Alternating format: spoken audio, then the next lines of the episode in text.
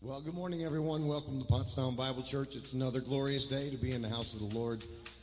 I know I wouldn't, I wouldn't want to be anywhere else on a Sunday. So, uh, like I always do, I read a scripture to get things kicked off here. Why don't we all stand together? And you guys are going to know this one, so I want to, you guys can finish this one. Everybody knows this one.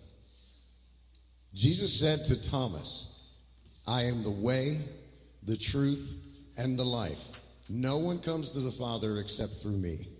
And that's John 14, 6. And all God's people said, Amen. So I'm a little hoarse today, so I'm not going to be singing. I'm going to be turning it all over to Rick and Jack. So, you know, you guys can worship just like you do. All right, help us out here.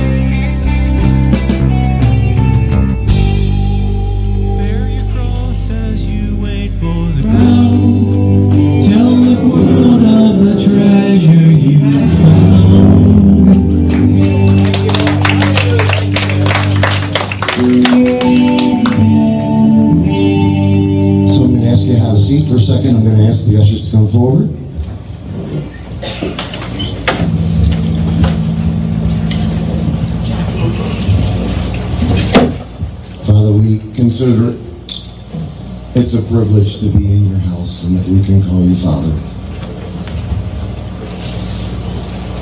All God's children gather to worship you on Sunday, Lord, and in an act of worship, we give back a portion of what you provide, Lord. I ask that you would accept these offerings, you would multiply them and use them to glorify your name and your kingdom, and all God's people say. Amen. I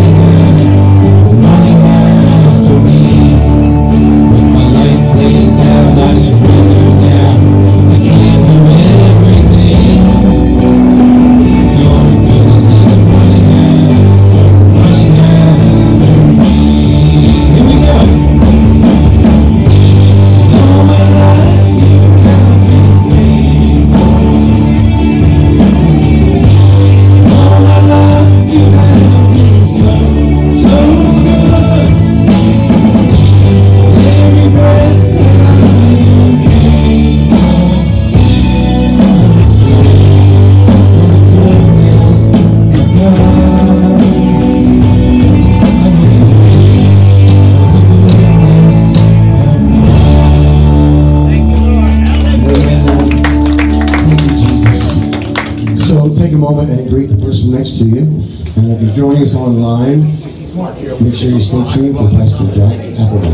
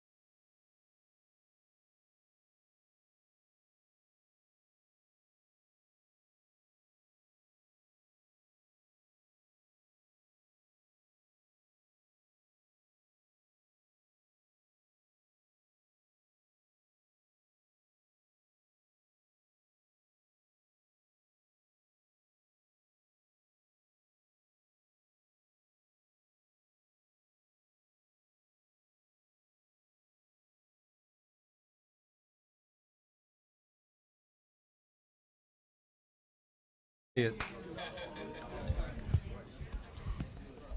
So we're going to continue through the book of Romans. We're going to be in the sixth chapter. We're going to read verses 16 to 23, which ends chapter 6. And then next time I'm up, we're going to dive right into chapter 7. And we're going to talk about the believers being united in Christ. So follow along with me. I'm going to read the version, I told you before, that Moses brought down from Mount Horeb, the NASB. No, I'm just kidding. But you can follow. You can follow along with me. I know Andy likes this NASB too. So, all right, verse 16 through verse 23. Let's dig into the Word of God. Do you not know that when you present yourself to someone as slaves for obedience, you are a slave of the one whom you obey? Either resulting either of sin which results in death or obedience resulting in righteousness. Verse 17 but thanks be to god that though you were slaves to sin you became obedient from the heart to that form of teaching to which you were committed. And having been freed from sin you became slaves of righteousness now, I'm speaking in human terms because of the weakness of your flesh. For just as you presented your members as slaves to impurity and to lawlessness, resulting in further lawlessness, so now, what am I to do now? Present your members of slaves to righteousness, resulting in sanctification or being set apart. For when you were slaves of sin, you were free in regard to righteousness. Therefore, what benefit then were you deriving from the things for which you're now ashamed of? For the outcome of those things is death. but now, having been freed from sin and enslaved to God, you derive your benefit resulting in sanctification and the outcome eternal life. For the wages, the paycheck, the payment for sin is death. But the free gift of God is what? Eternal life in Christ Jesus our Lord. So last week we looked at why a person, why in the world a person would try to find excuses as to why he or she would sin. We looked at slavery to sin or obedience to the Lord. So we're going to take a quick moment just review a little bit of that then we're going to dig in and finish chapter 6. So look at slide 4. Do you not know that when you present, literally when you offer yourselves, or you surrender to or submit yourselves to someone as a slave for obedience, meaning you're complying with or following the commands of that person, you are slaves, you are servants of the one whom you obey, either resulting in sin, which is resulting in death, or of obedience resulting in righteousness. Slide 5. so, wanted to make sure you guys remember that word present that Paul uses here, presenting yourself to. Greek word is paristemi. What does that mean? Paul's talking about yielding to or surrendering to or completely submitting to. Submitting to what? Surrendering to what? Becoming a slave for obedience.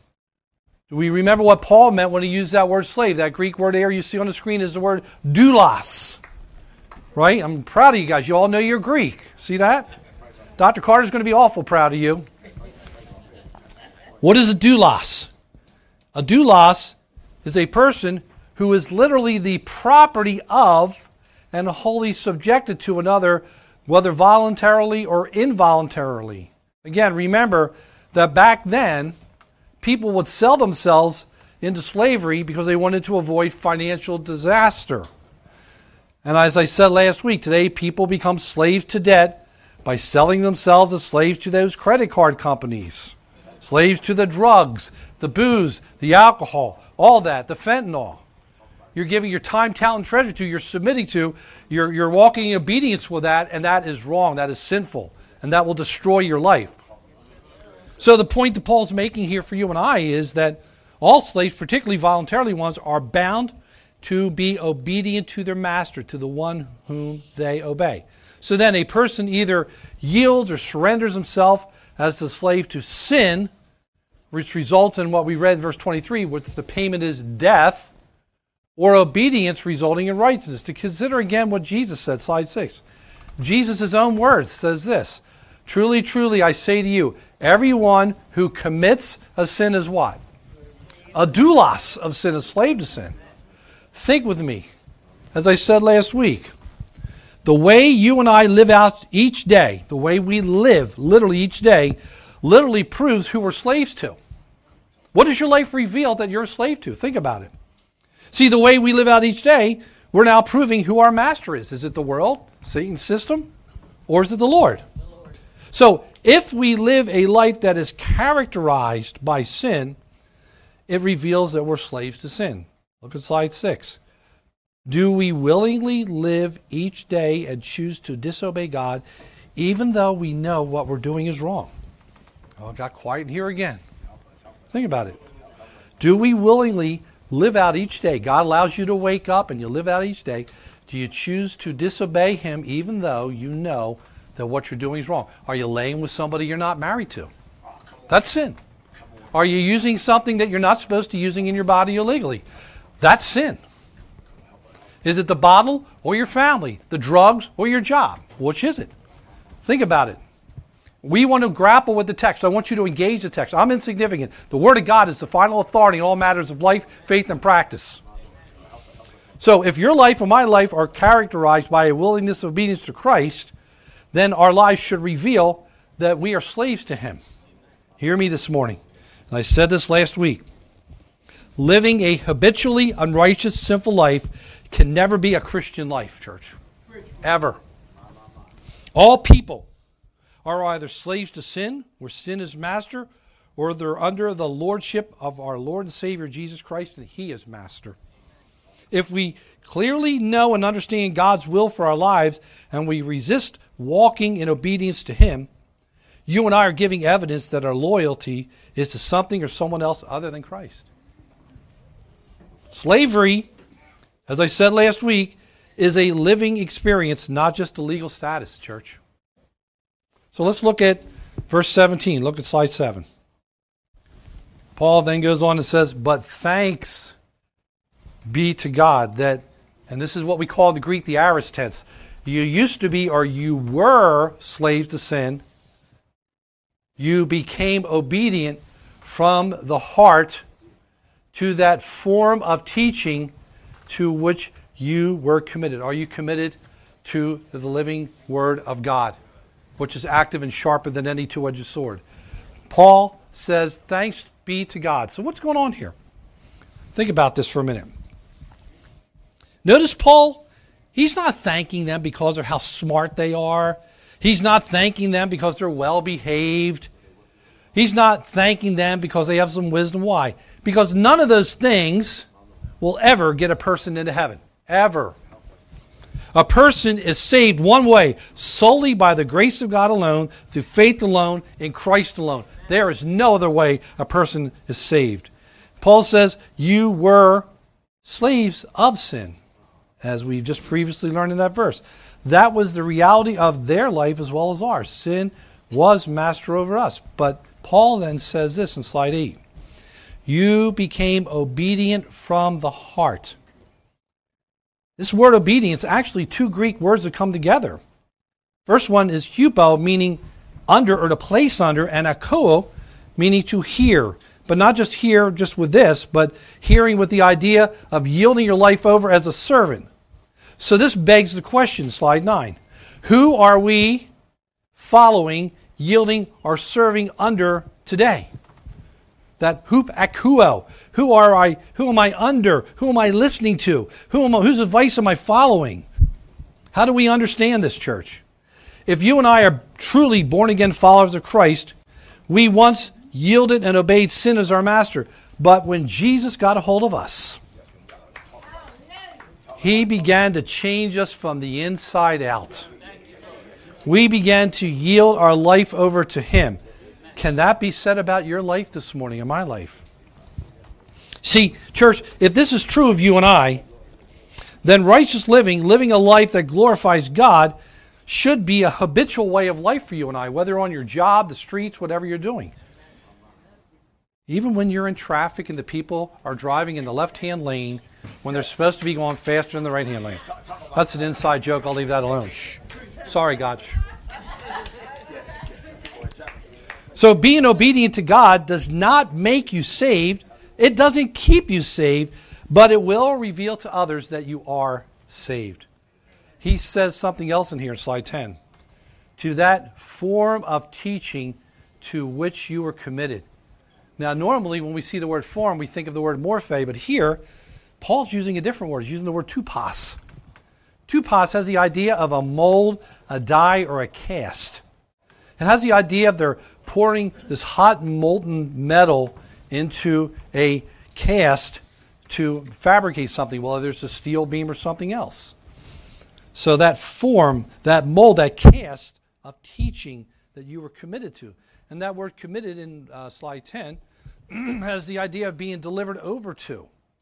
See, I was, I was delivered, I was in the world following that, and God delivered me over to his form of teaching in his word. What does J.B. Phillips say in slide 11? Great theologian. J.B. Phillips says this Do not let the world around you squeeze you into its own mold, but let God remold your minds from within. How does that happen, church? Here, you've heard Dr. Carter and I say this till we drop dead. Please open up your Bible and get into the Word of God. Please. Do not let Satan's forces try to take this born again believer, which could be you, and fit you back into that old sinful mold from which God delivered you from. Let God continue to fashion you into the perfect image of His Son. So here's the question this morning, slide 12. What are you allowing to be poured into your mind? Now, I want you to think about this for a minute. What are you allowing to be poured into your mind? Is it 45 hours a week of video games with the thumbs? Oh. Is it 17 hours a day on Facebook or Twitter? Oh, I got to know what somebody thinks about me because I live in a selfie world. Click, click. What are you allowing to be poured into your mind? You are who you are because of what goes into your mind. What would be harmful if you took just five minutes a day, opened up the scriptures, and let God pour into your mind what God wants for you? See, here's the thing the world will promise you freedom and give you slavery. If you allow God to pour His word into your mind, you're going to be transformed. Your mind's going to be renewed. What is squeezing your mind to think differently than the way God wants you to think? You know, you can watch the news, you can watch TV, and it's going to take your mind and throw it upside down, and you're not going to know who to think, what to believe. But here's the thing if you open up your Bible tomorrow, it's going to say the same thing it says today. Two days from now, it's going to say it, it's immutable. God never changes. So Paul is trying to get across to each of us the important relationship of God's truth to a believer's life. Look what MacArthur, John MacArthur says, slide 13. MacArthur says this saving faith is Christ in Christ is built upon God's revelation about him, not on men's ideas about him. wow. There is a divinely revealed content to the gospel, and the person who rejects or circumvents that content gives unmistakable evidence that he is not truly seeking God's kingdom and his righteousness. Now, did that go over your head? I want to read that sentence one more time. There is a divinely revealed content to the gospel, and the person who rejects or circumvents that content, which is in the Word of God, gives unmistakable evidence that he is not truly seeking God's kingdom as righteousness. What does your life reveal each day that you're seeking after? Is it the money? Oh, $1.7 million. Let's follow the bouncing ball on TV. That'll change everything. And God, listen, I'll give you 10% of it if I win. I won't forget you, Lord. Now, forget the fact that God says man shall work by the sweat of his brow to dust of the return. God created man to work, not to play scratch off tickets and gamble your life away. Oh, don't get me started now. Slide 14. What did Jesus say? No one can come to me unless. Oh, look at this verse. The Father who sent me draws him. I will raise him up. What does it say? Upon the last day. And he, that's Jesus, was saying, For this reason I have said this to you. No one, no one can come to me unless it has been granted him from the Father. I'm going to share some stuff that's going to be hard to fit in some people's ear today. But you look at that one more time. No one can come to me unless the Father who sent me draws him. You see that sentence? I'm going to raise him up on the last day. For this reason, I have said to you that no one can come to me unless it has been granted him from the Father. Now, I want to kind of unpack this a little bit. I want you to notice slide 15, that word draw.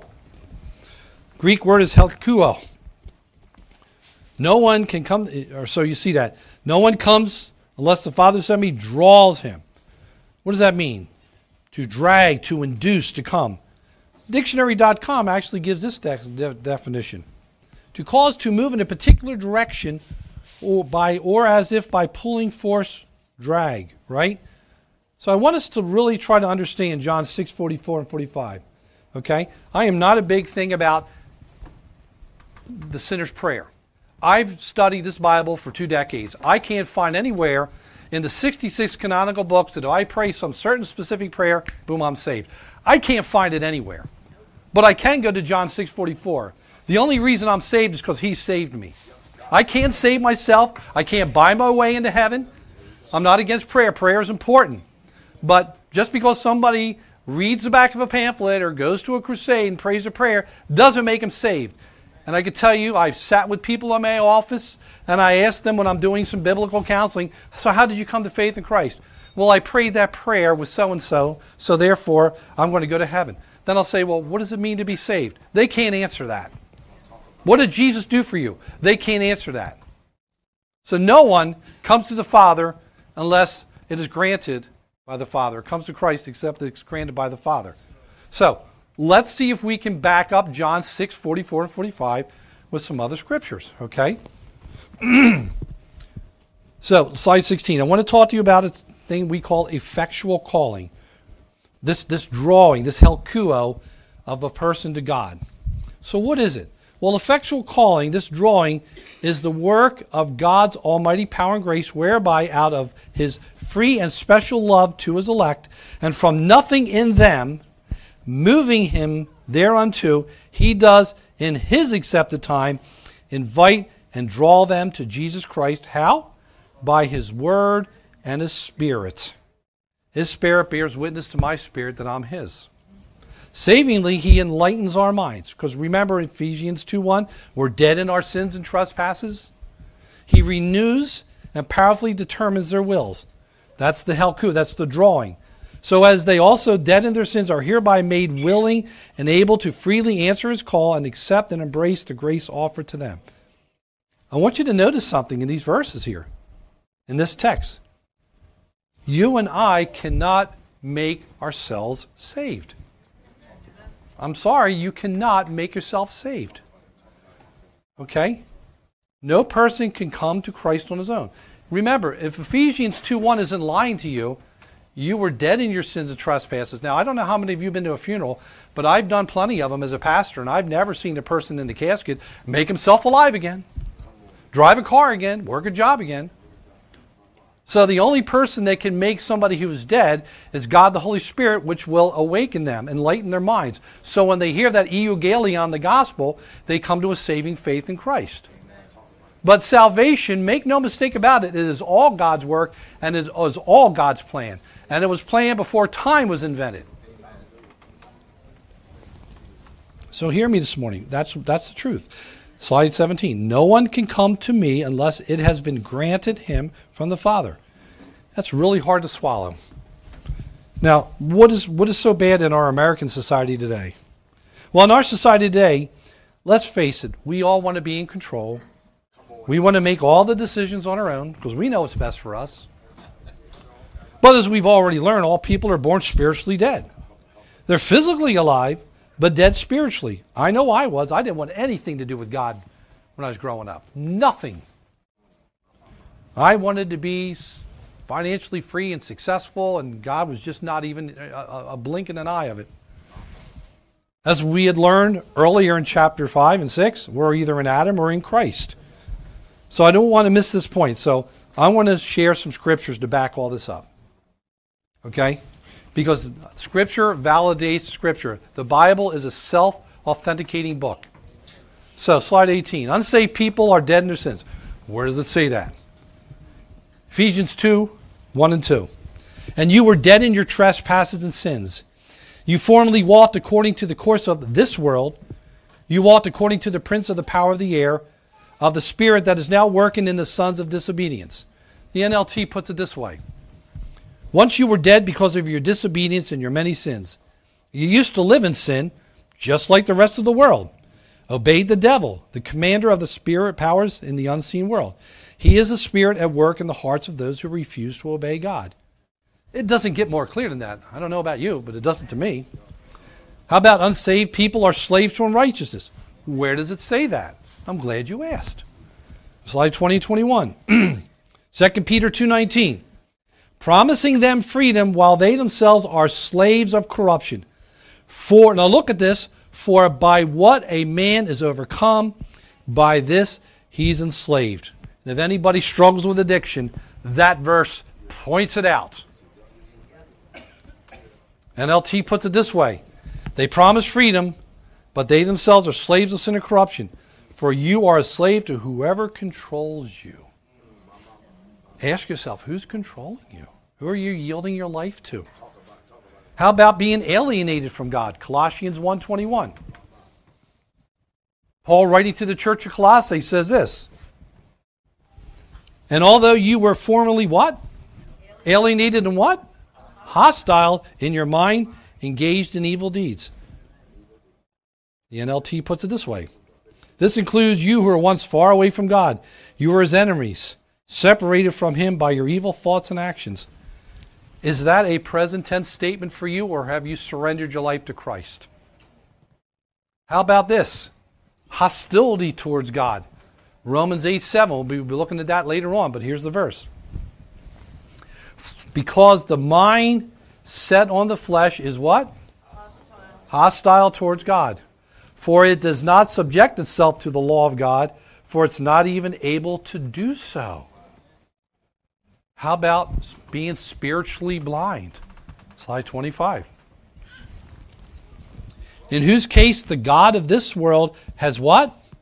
Blinded the minds of the unbelieving, so they may not see the light of the gospel of the glory of Christ, who is the image of God.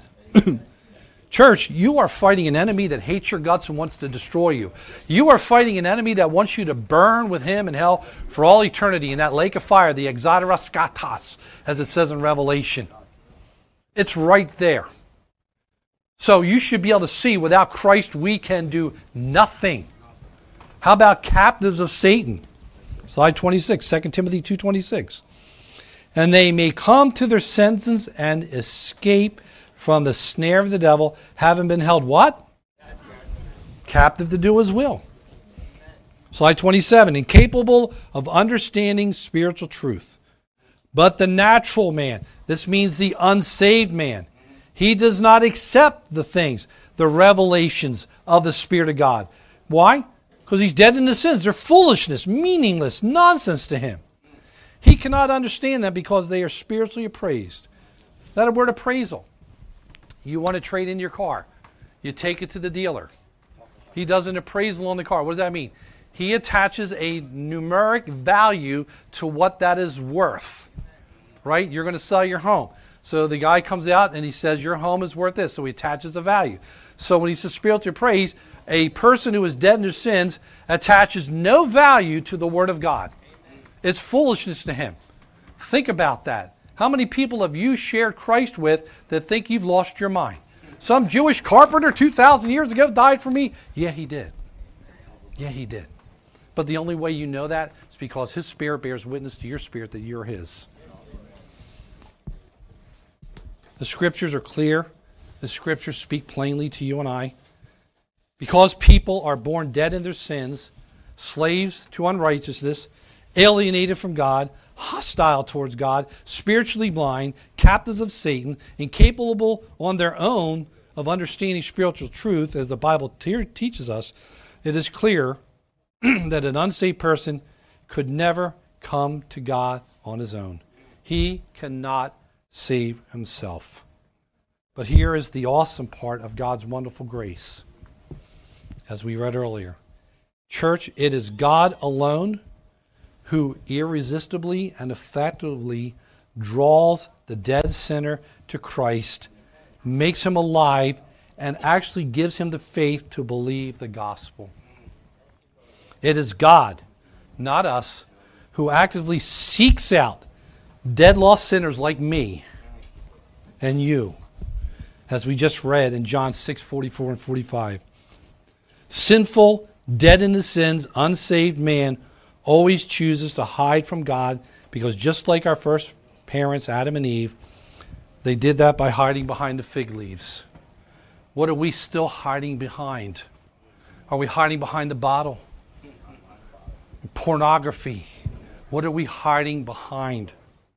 A person is saved solely by the grace of God alone, through faith alone, in Jesus Christ alone. There is no other way.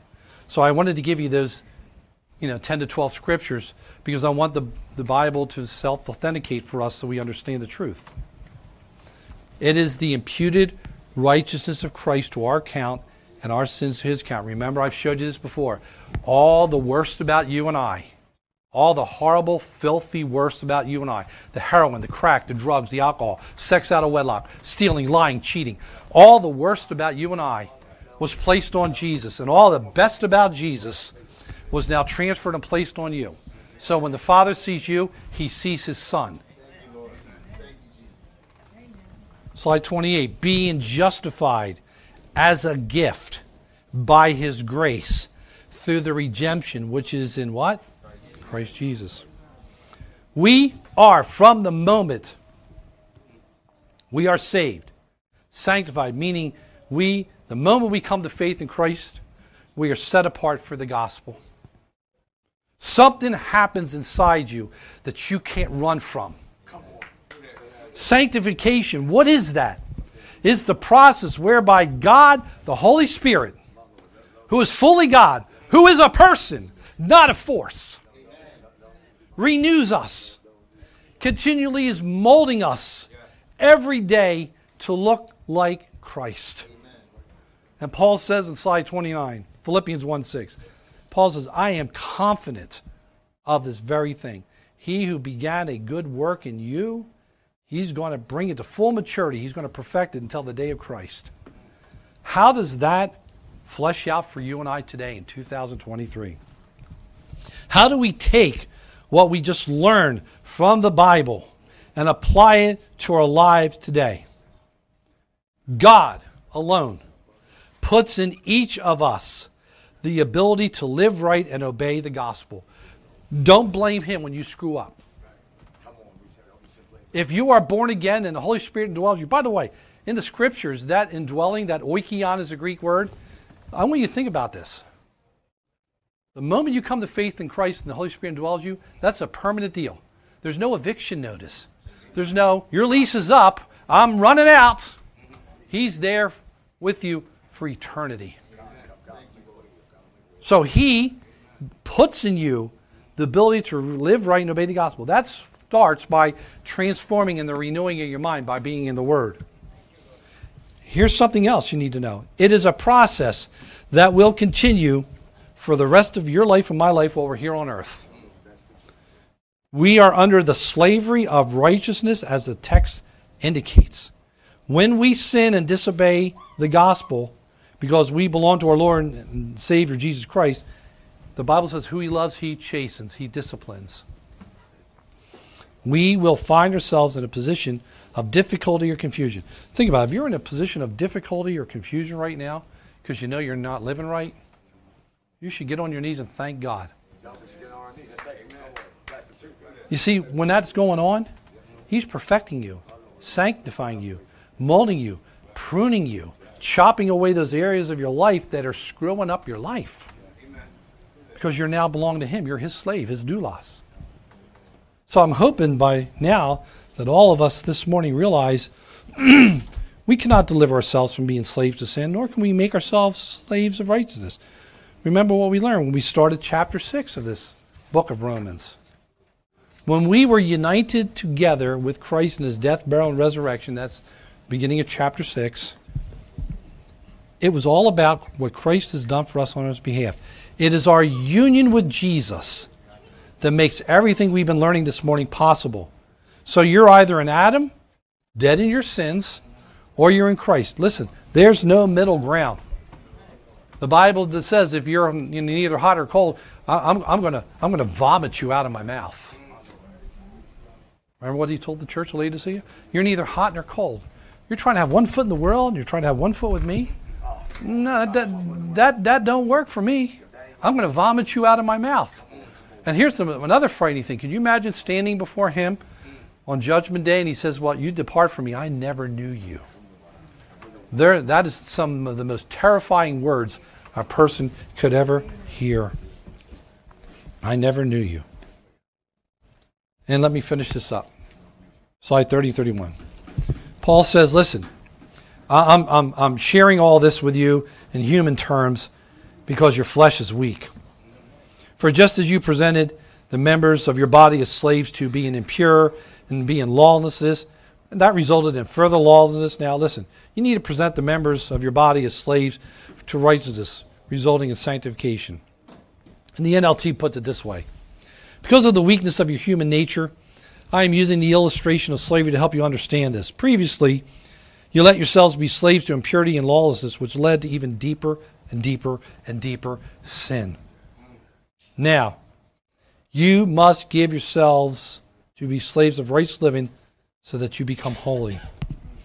So, Paul says, I'm speaking in human terms. So, what does that mean for you and I today? Well, Paul is in essence stating that he's been using these illustrations from their everyday, ordinary life for the purpose of making plain the truth of the Scripture. it is clear that he wants the readers of his day to understand biblical truth. And that is something that the leadership here wants for everybody here and you listening around the world. We want you to be able to understand biblical truth because biblical truth is pure truth, replacing the lies of the world. This, this, this business of preaching and teaching the Word of God for Dr. Carter and I is to make the truth of Scripture plain and clear for everyone. Our job is to tell you what it says. So he says in slide 32 because of the weakness of your flesh, your human nature.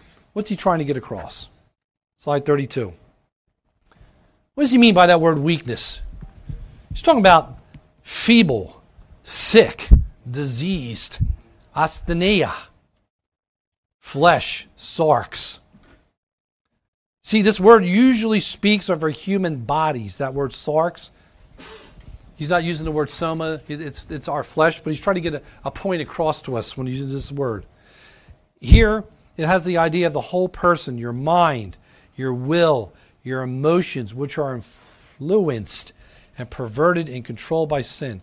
Listen, you really need to be very careful about where you get your information from.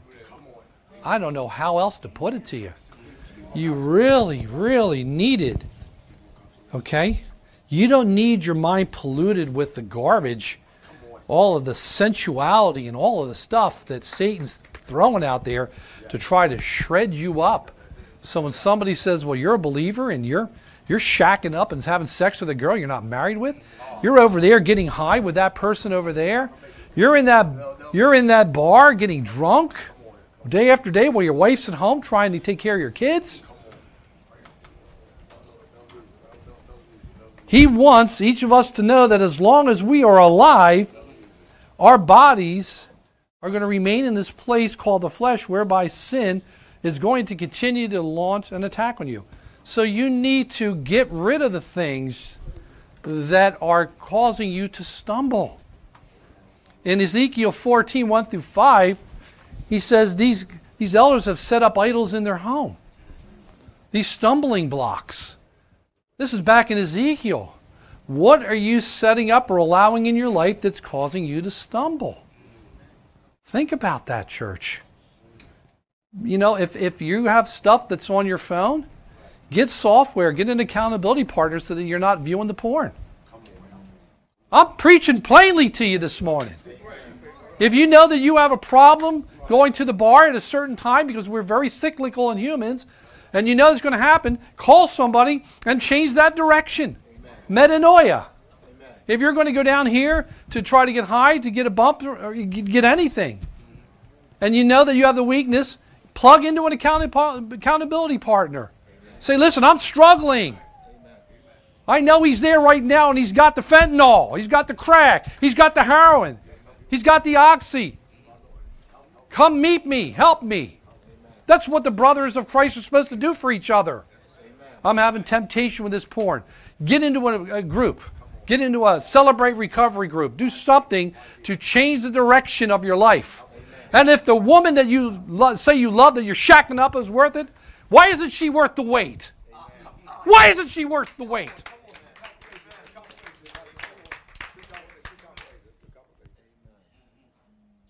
For just as you presented the members as slaves to impurity and lawlessness, resulting in further lawlessness, you let yourselves be slaves to impurity and lawlessness, which led to deeper sin. Church, just as we used to yield ourselves as slaves over to impure and sinful living, we are able, through the power of God the Holy Spirit indwelling in each of us, to prevent, present our members as slaves to being righteous people, set apart people. If the Holy Spirit is now indwelling you, you are able to yield and submit yourselves as slaves to living a life that is set apart for the Lord. It really boils down to have you left your first love? Who do you love more? Do you love Jesus more or do you love the trinkets of the world more? What do you love more? Amen. Jesus. From the mouth of babes. Here's something else, and I'm just about done. God's purpose in redeeming us from sin was not done so so we could do whatever we pleased to do. It was done for each of us to do what He wants us to do. Here's the interesting thing you know, we have plans and dreams and all this stuff, some of us do. And it's amazing when God gets a hold of you how your prayer life changes. It's a really amazing thing when you get into the Word of God and you yield your life over Him, how your mind and your plans change to be more into conformity to what His will is for your life. You may think that you want to be this, but He's got another plan for you over here. And there's that tension because then you start to put God on trial. Well, God, if you really loved me, right? You put him on trial. But it's amazing. The more that you fall in love with Christ, and the more you soak in His Word every day, and the more you spend time in Scripture, and the more you say, Lord, what do you want from me today? The more that your plans in life change, your dreams are renewed, and they become very differently than the worldly dreams. See, the world wants you to win the lottery. It wants you to have all the trinkets of life now. Buy now and pay later. We don't care if you ever pay the bill. We don't care if your credit's in the toilet. We're going to give you a car loan to 70,000%, so you're a slave to debt for the rest of your life. Oh, I know I'm talking to somebody here today. What happened to wait? Wait on the Lord and he will renew your strength. What happened to wait? So, again, God's purpose in redeeming you and I from sin was not done so you and I could just do whatever we want. It was for each of us to do what he wants us to do. So a person who is truly in love with someone is really a slave to that person. He or she lives for that person whom they are truly in love with. See, love is an act of a will. Everybody, well, I feel this, I feel that. Oh, I feel this, I feel that. You see, agape love is not eros love. Eros love is the, even though that word's not in the Bible, it's a sexual type of love. Agape love is an act of the will. So you, you live for the person you truly love. There is a true dedication to that person, a commitment to that person. What a wonderful slavery. Look at, look at slide 35. How have you per, been presenting yourselves this week? How has the way you have lived this past week revealed to others who you truly love? How about your speech? How's the way you've been talking to people reveal? See, your mouth is the tattletale of your heart. Be around somebody long enough, you really find out where their heart's at, right? Are, are, are you setting apart time to grow in your relationship with Jesus Christ? Do the others who come in contact with you each week see that you're really a slave to Christ? Do they see that you don't walk according to the pattern of this world? And lastly, are there parts of our lives that are sadly still in the service of sin? Slide 36 and 37. We're going to stop here. For when you were slaves of sin, you were free in regard to righteousness. When you were slaves of sin, you were free from the obligation to do what's right. Church, before you came to Christ, if you are somebody here this morning that's come to Christ, you and I had no connection to righteousness. So it really couldn't make any demands on us because we wanted nothing to do with it. Why? There's no desire on our own to meet those requirements. We were controlled and ruled by sin. Sin was the master whom we were bound to, enslaved to. So, in a sense, we were in fact free and had no responsibility for righteousness because we didn't want it in the first place. And on our own, we were powerless to meet those demands.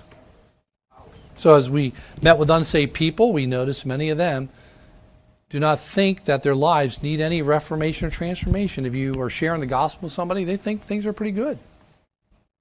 They think they're really okay.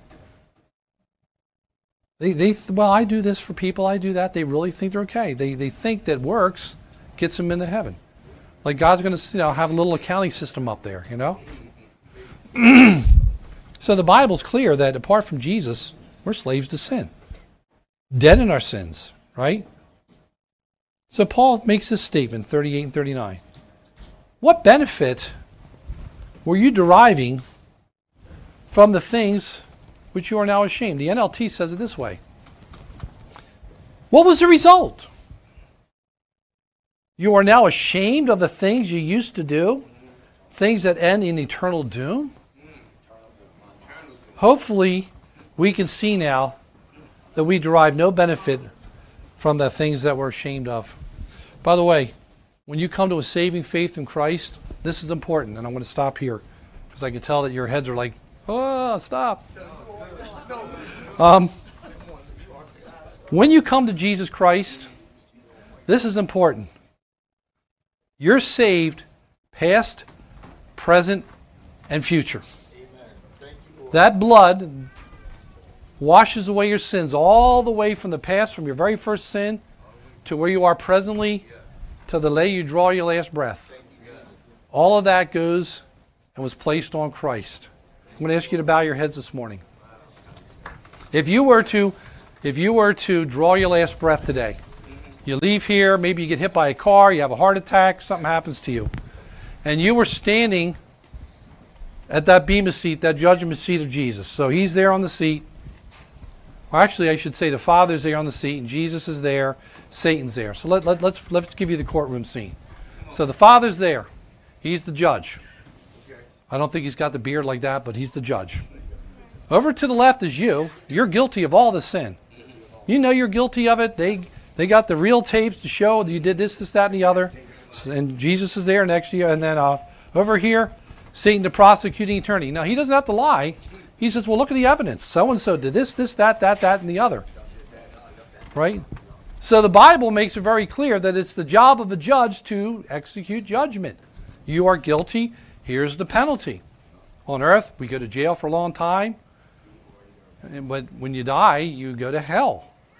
But then the your attorney comes up. Jesus says, "Wait a minute, Father. Wait a minute.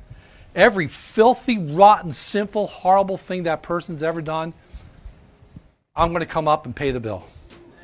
I'm paying the bill. So even though he's guilty and doesn't deserve anything, he can leave here righteous, positionally. He can leave here as if it never happened, even though it did. There's your gospel. So your your advocate with the Father is Christ Jesus. When you die, if you die and you've surrendered your life to Christ, He takes that robe of righteousness and says, "Let's go to Abba. Let's go to Daddy." So you're here this morning. You don't know if today could be the very last day you're alive. You may think that you're going to live another 10 or 15 years. A lot of people yesterday thought that too, and they're dead. This is serious business because whether you're a believer or not, there's one fact that every human being knows someday you're going to drop dead. You're going to die a physical death, and there is no second chance. It's appointed once for a man to die, Hebrews 9:27, and then the judgment. There's no you get to do it over, and I'm sorry, but there's no purgatory, my Catholic brothers and sisters. You will not find that anywhere in here. All it says in here is we must all appear before the judgment seat of God to give an account of the things we did on earth, whether good or evil. And it says in Hebrews 9:27, it is appointed once for you to die and then the judgment. Please understand, sin generates consequences and there's no second chance.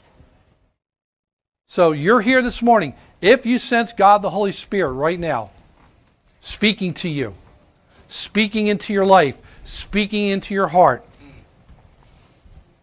there's only two things repent and believe. Bible says if you confess your sins, he is faithful and just to forgive you of your sins and to continually, it's a present active verb in the Greek, continually cleanse you from all unrighteousness. Doesn't mean you have a license to sin. It means that you are now, if the Holy Spirit is indwelling you, then you know the things I'm sharing with you are true this morning. You listening around the world in those other countries right now, what I'm sharing with you, if you have your Bible, there's truth. I've given you the scriptures to back it up. So if you were here this morning, I'm going to ask you to do so. I'm going to ask you to bow your heads. And if there is any unconfessed sin in your life, why don't you share it with the Lord right now? Whether it's the drugs, the alcohol, having sex with a woman you're not married to, treating them like a used car, I don't know, whatever your sin is. Hurling out profanity like a junkyard dog, whatever it is. Just confess it to him. He already knows that this is for your benefit. And then I'm going to ask you to do the second part. Surrender your life to Jesus Christ as he has been freely offered to you in the gospel. That's it. Repent and believe. And if the Holy Spirit is indwelling you, he will bear witness to you that you belong to Christ. Amen. Now may the Lord bless you and keep you.